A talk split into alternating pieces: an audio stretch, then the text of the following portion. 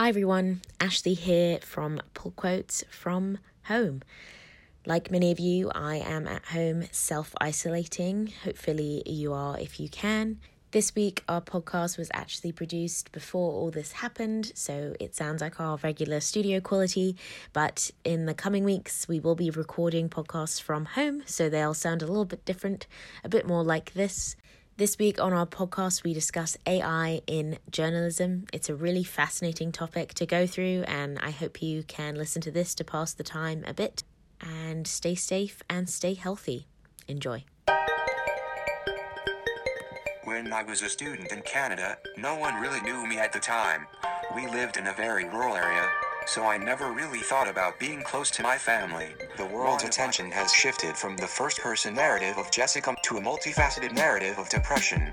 Jessica's story is multifaceted, it Hello, everyone. Welcome to Pull Quotes. So, OpenAI. It's a non profit artificial intelligence organization co founded by Elon Musk. In February 2019, OpenAI announced that it would be delaying the release of a deep learning automated text generator. On their site, OpenAI made a statement saying, Due to our concerns about malicious applications of the technology, we are not releasing the trained model. In February last year, OpenAI said in a report that it had trained a large scale, unsupervised language model which generates coherent paragraphs of text. The report added that it can achieve state of the art performance on many language modeling benchmarks and performs rudimentary reading comprehension, machine translation, question answering, and summarization, all without task specific training. So, question answering, machine translation, state of the art performance, what does this mean? Luckily for us, we have Mitchell Konsky, print production editor of the RRJ, here with us today. He spent the past few months investigating this landscape. Mitchell, tell us what this means. So, GPT 2 is a large transformer based language model. Basically, what that means is it is able to scour the internet based on thousands of documents, actually millions of documents of upvoted Reddit content. It then is able to structure sentences and write in a way that actually emulates the voice of a writer. It doesn't just follow the rules of grammar, it's able to bend those rules accordingly. We decided to test that out, and we wanted to understand what would happen if we fed GPT 2 the required training data to collectively mirror the voice of our magazine. So, what you heard in our intro there was some sounds of a little bit of that technology. So, we're going to get to that later on today in our interviews, and we're going to ask our guests a little bit about that technology that we generated today. So, this is also fascinating. I'm so excited to get to the topic today. First, we have Andrew Cochran. He's the former head of strategy for CBC News, and he's a journalism AI media researcher. And he joined us in studio to talk more about why he thinks this type of technology has the capacity to potentially produce real journalism, but also some of the things that we might be a bit afraid of as well. Welcome, Andrew. Thanks so much for being on our show. So Mitchell told me this really interesting anecdote about you and how you remember watching space travel as a kid on Yeah. your living room floor. Right. Um, so could you tell us a bit about that period of your life and how it sort of inspired you to be interested in the future of technology? So space shot days were the best days because I, I, I, I was able to. My mother knew I was very interested in the space program, and, and and from time to time, not every time, but from time to time, she'd let me stay home, and I'd lay myself out on the carpet, sort of uh, head in hands, and watch uh, this little box that we had in our uh, in our living room, and watch the uh, these you know these missiles go into space. Uh, Walter Cronkite, the famous uh, anchor, was was there, usually with an astronaut at his side, and they described the whole process. And, and you really, if you know, for somebody, so I was five, six, seven, eight years old, so it was it was just magical to to sort of feel part of the space program. And and I, I think I think that as I as I look back now, I think that that was one of the things that launched my no pun intended my uh, my interest in in technology and its impact on on what we do with our lives and, and how we how we go about our lives.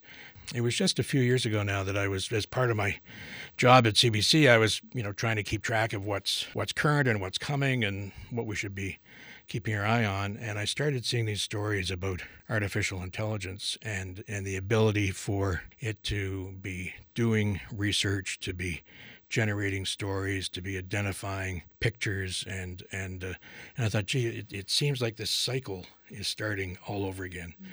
That we're, you know, the the when you think back of the amount of change that we all went through from the outgrowth of the space program, from the outgrowth of the internet, from the outgrowth of mobile, it seemed that the same kind of ingredients were in place.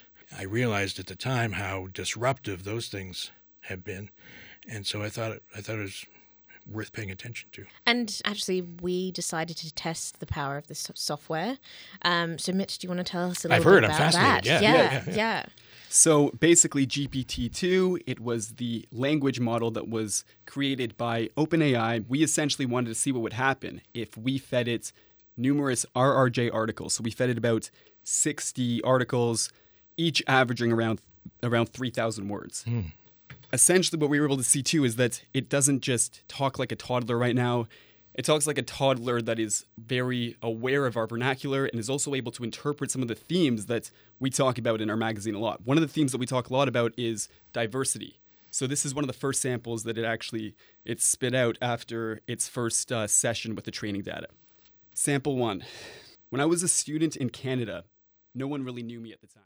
So, I mean, right off the bat, obviously a lot of it doesn't make total sense, but you know, it has it has sentence variety. There's different sentence length, there's variety of words, um, and it has an understanding of how to structure these words in a way that not just emulates grammar, but in a way that emulates voice. Um, and that is horrifying. But um, as we or, or fascinating or fascinating, a little bit of both. Yeah. Um, now I'm gonna I'm gonna share one more, and then we'll philosophize about the implications of all this. Mm-hmm. Um, this last sample to us is the most horrifying because it actually uses people's real names. So you can find the names that are mentioned in the sample on the internet. And that opens up a whole new world of not only disinformation, but potential defamation. Um, so this is sample three. It's not all bad news for people of color. Our cities do much better. But it's why the Toronto Star continues to be obsessed with its Transglobe news service. It's why this week the paper published two columns. First, from reporter Alison Weir of the Canadian Press. In the end, the Toronto Star is the worst city in Canada. What are what are your overall impressions of that?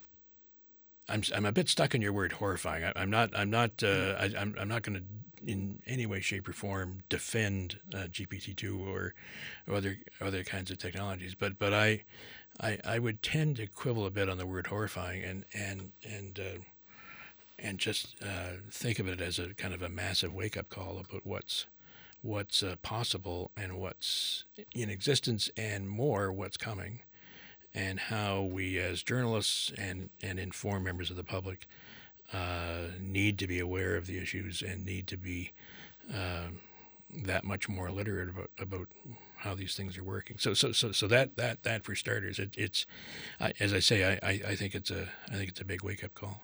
I'll give you horrifying on the potential impact.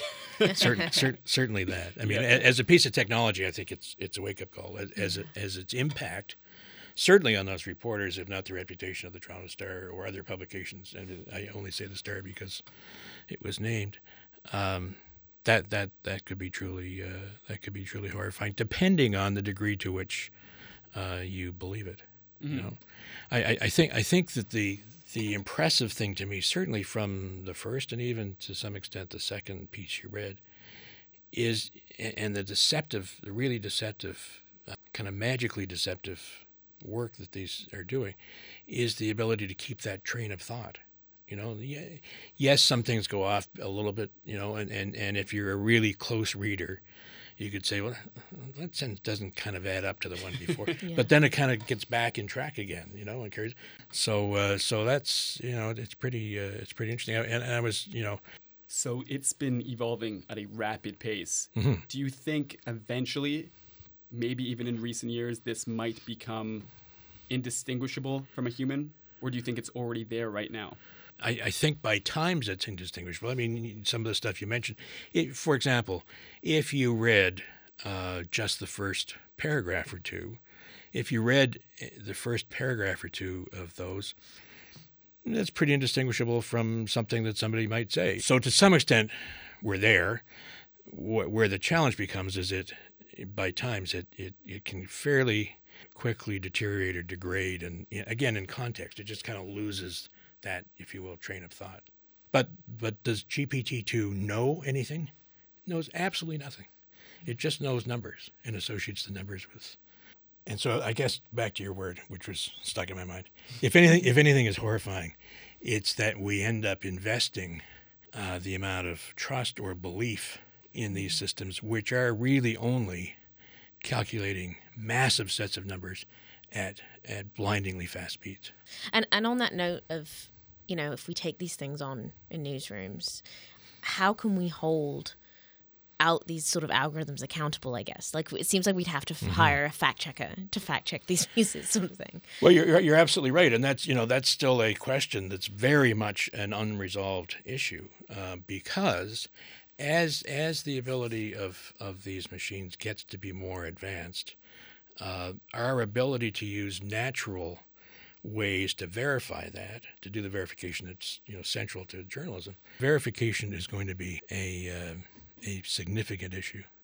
So it's almost as if like a if a newsroom was to take this on, they'd have to have a full experts in AI, sort of looking at how this. Well, so so let, let's let's let's look let's look at the uses today. The uses today, everything I've just been talking about is is future stuff. Okay, and I, and so I think it's going to take time to resolve it, and we need to take the time to do it. So by the time that capability is here, we're able to we're able to uh, come up with the right kind of answers. So everything again, big neon type, everything I just talked about isn't happening today. But the stuff that's happening today is is actually, you know, is is a all pretty verifiable by journalists, and I think helping journalists in several ways. You know, it's uh, Mitch and I a while ago talked about this system in the UK called Radar, which is the ability to have produce multiple versions localized by community for data that's issued in a national database. So if in the in the UK, if the NHS National Health Service comes out with a report, Radar is able to write a story that will then drives a machine learning system to dive into the database, pull from it the information that's pertinent to their story, and localize it between the different boroughs in London, what's going on in Scotland. They can do all those different versions pertinent with the facts pertinent to those areas. So all of a sudden, a huge boon to local news and a huge leverage on the ability of an individual journalist. An individual journalist at Radar can write one story, uh, one templated story, and produce 350 stories from it. They have a newsroom of I think five people. Might they might be at six now, and they're producing something like 10,000 stories with five people. And it's, it's like you know more than the New York Times with 5 with five people.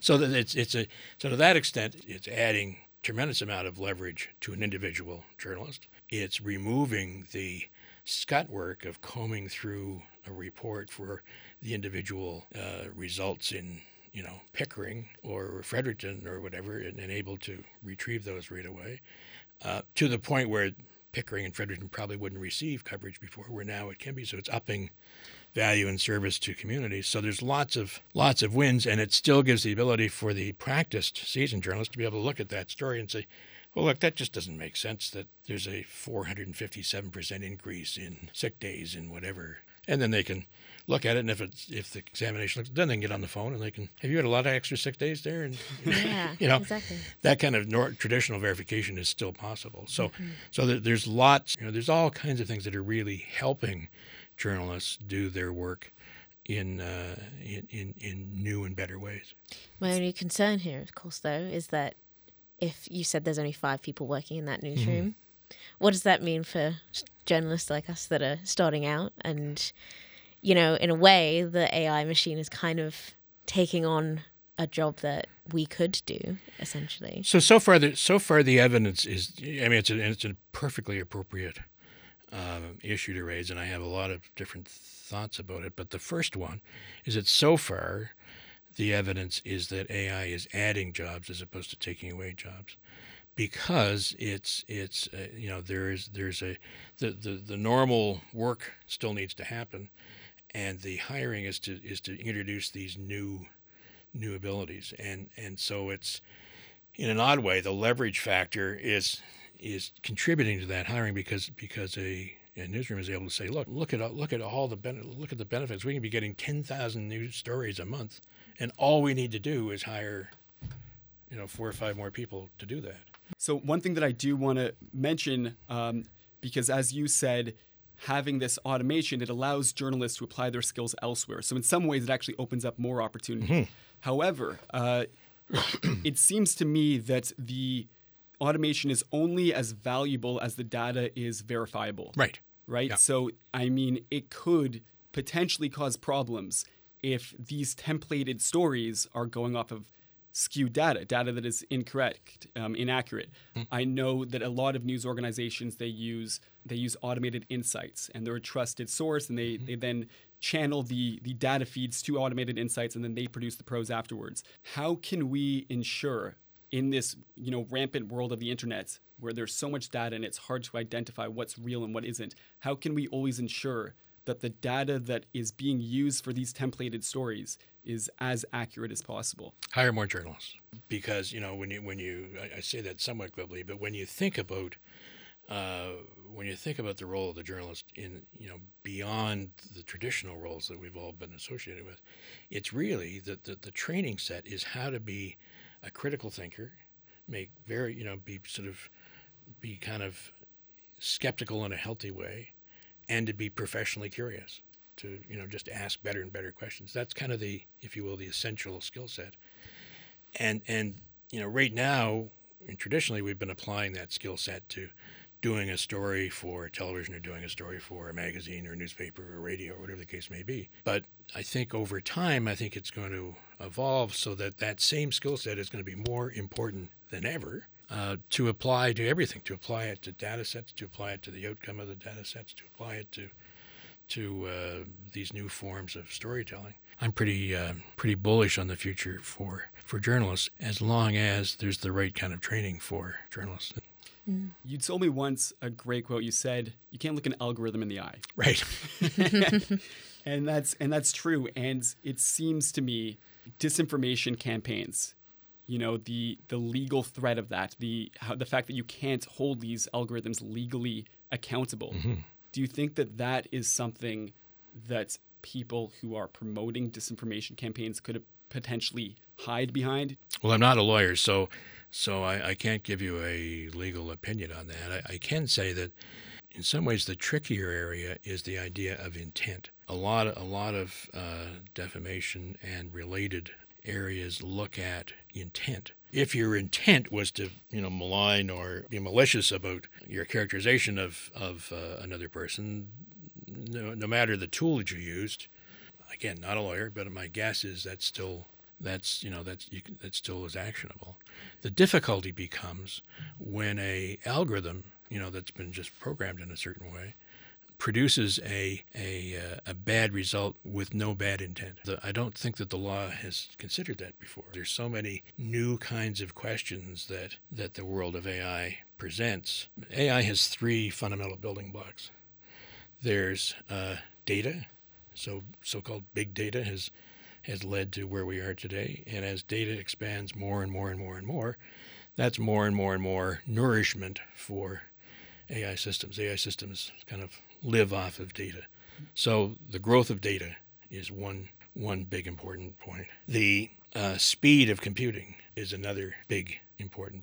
And then the algorithms to process the data in, in the best possible ways at high speeds is the third. And as those three, those are really the three things to watch. As those three three things advance over time, is where you're going to start seeing all of these changes. The thing to watch, I think, for everybody is is is the availability of data and how we're treating it and its provenance and so that's so think of the data think of the speed of computing and think of the algorithms and what they're doing to manipulate those two Well, thank you so much, Andrew. This that was has great been it's fun Yeah. this conversation could go on for days. oh you guys so- are, you guys got me started you're great to talk to yeah. thank you so much Yes. Our next guest hasn't been using GPT 2 technology, but she has been using AI technology since 2013. Lisa Gibbs is the News Partnership Director at the Associated Press. She says that AI has helped transform their overall coverage strategy. She joins us on the line from New York to tell us more about the benefits of AI. hey lisa how you doing Hi, good, thank you. based on the conversations that we've had previously for the feature article that I'm writing, you have been in the game of automated text since 2013. Um, I, you said that I think you started in the first um, earnings quarter of 2014. Um, but at the end of 2013, Automated Insights approached you, and that's when you started understanding the implications of automated text. Um, yes, although we didn't go live with uh, that until the third quarter of 2014. So, ever since then, there's been this rise of automated text throughout the world. Um, how have those projects evolved since you started work in this space? Well, we started with very basic uh, automatically generated text. So, um, you know, we are able to produce uh, through story templates thousands of stories about corporate earnings every year. We're able to produce thousands of stories about sports games, uh, both previews of games, recaps of games. Um, basic text generation is used a lot, uh, you know, by many other media outlets around. Um, election results. Um, you know, you're starting to see an increasing interest in using these technologies to help produce additional content for local uh, communities, hyper local and, and personalized news. Um, and that's really like that's not the GPT-2 kind of stuff. I mean, that's very, you know, journalists write a template, create, you know, use data sets to ping the template and produce stories. I mean, there's nothing even particularly intelligent about the technology itself. Um, since those original experiments, we are doing a whole lot more with how do we use natural language processing to take an AP text story and produce multiple versions of it for different devices. Uh, so, you know, can you take a text story that's meant to be read on a phone or on a website, uh, you know, on your desktop, and you know, create a two to three sentence summary that's meant to be spoken, um, either by voice activated device or um, read on the radio or, or that kind of thing. And, you know, and even going from there, you know, can you take natural language processing and create, you know, every top story AP produces throughout the day, can we automatically generate a Q&A version of that? And how do you how do we ensure there's still journalistic analysis involved in these stories? So essentially all of that journalistic analysis, analysis instead of coming into play at the back end is going into the front end building the branches of the story template in ways that accommodate all of the possibilities that the data you're working with suggest. Sometimes it's called branch writing, sometimes it's called automated writing. You know, it's a little bit of a reversal of the traditional journalism process. Uh, but so the understanding, having a deep understanding of the data, um, having a deep understanding of how uh, to write stories that convey the proper meaning of the data, all of that is done ahead of time and very carefully tested. So that's where the journalistic analysis is very much coming into play. But once you've perfected that system, well, then it works well. Um, and really, after that, the job is ensuring that the data is kept up to date and accurate.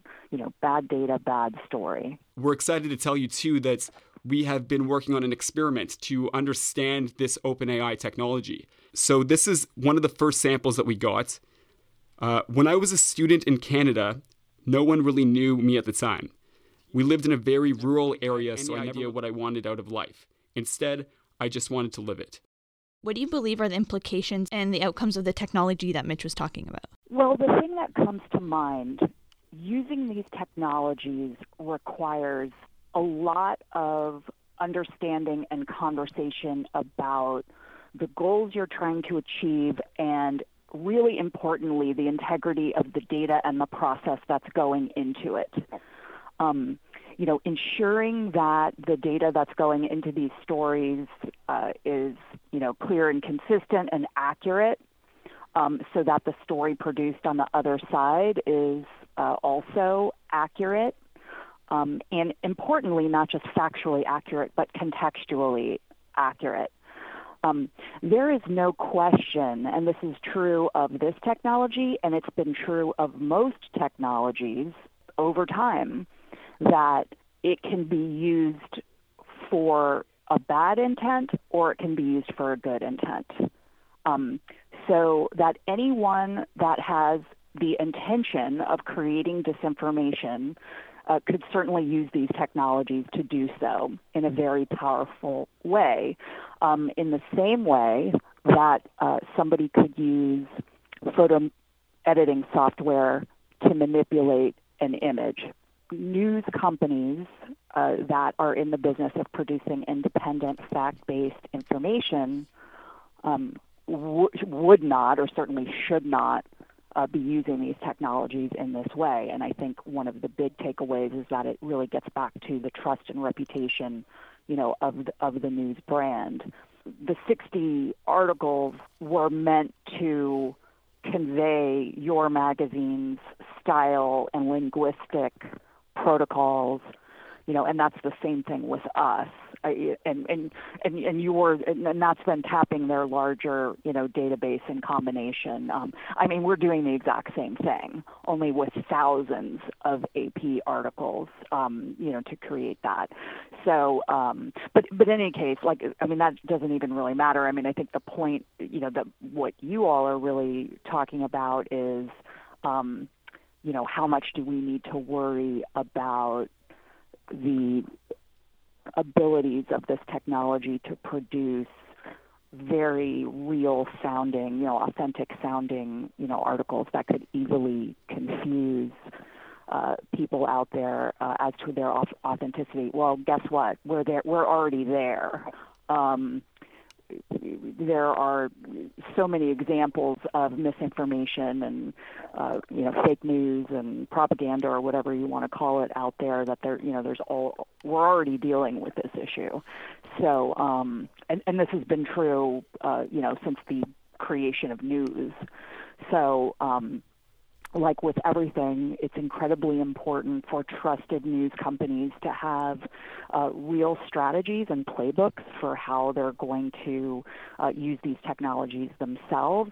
And I also think that there's another aspect of it, which is um, that news companies, as well as um, you know, organiza- nonprofit organizations throughout society, or tech companies, or researchers, um, you know, really need to be working hard to come up with technologies that detect you know, mis- you know, manipulation or misinformation that, that you're talking about and, and to combat them. Mm-hmm. And how do you ensure that your data is managed correctly in your newsroom? How's the data verified? Well, what we do is we uh, identify data partners whose whole businesses uh, are maintaining, you know, collecting uh, and, and maintaining that data. You know, we do also have a group of journalists whose job it is to work with data, and uh, they spend really a, a very a good amount of time um, cleaning the data. You know, making sure that it's it's accurate and complete uh, before we would use it for any kind of automation project.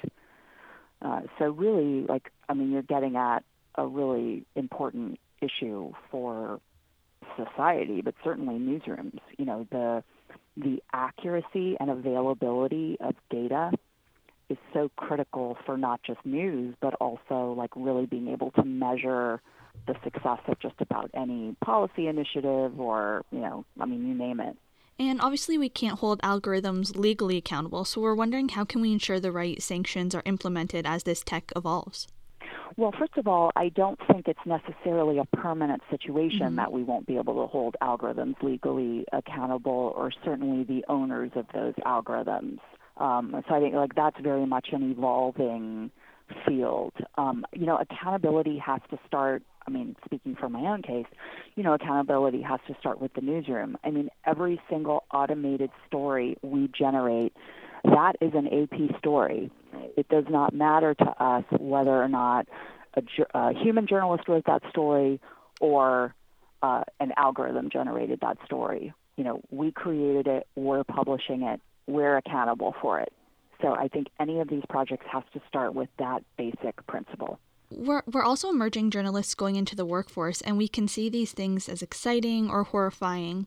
Um, what do you think is the future of how we do journalism with tech such as this in newsrooms? When students and professors ask me whether they should be teaching artificial intelligence to their students, um, I mean, what I say is that the far more critical thing to be teaching students, uh, journalism students, is uh, data literacy. Um, the technology will change, and what we know of as artificial intelligence today is not going to be the same thing um, five years from now, or 10 years from now, or maybe even two years from now. Um, and so, you know, having that basic uh, facility with data and how to use it properly for, for journalism, you know, the tools will change. But underneath that, the core qualities of, you know, how to use data, but also, you know, news judgment, critical thinking, um, you know, asking questions of a source, interrogation, compelling storytelling, like those score, those core skills will remain just as necessary as they always have been. That is my belief. Well, thank you so much for being with us, Lisa. Thank you so much. Lisa. Oh, I enjoyed it. Thank you, Andrew Cochrane and Lisa Gibbs, for their insight on AI technology. This conversation certainly doesn't stop here. And Mitchell, thanks very much for helping us guest produce this podcast. Um, could you tell us more about what you've been working on this year for your feature for the RJ? Absolutely. My feature story is actually investigating some of the automated text generation programs that newsrooms throughout North America are using, and it explores some of the implications of these programs. And we're excited for you guys to read it. Yes. And that's it for our show. So if you like the podcast today, let us know your thoughts on Twitter at Ryerson Review and on Instagram at The Virus Ryerson Review. Our podcast was produced by myself, Ashley Fraser, our producer, Tanya Serik, and our guest producer for this week, Mitchell Konsky. Special thanks to technical help from Angela Glover, and thanks to our guests this week, Andrew Cochran and Lisa Gibbs. Our executive producer is Sonya Fatah. See you next time.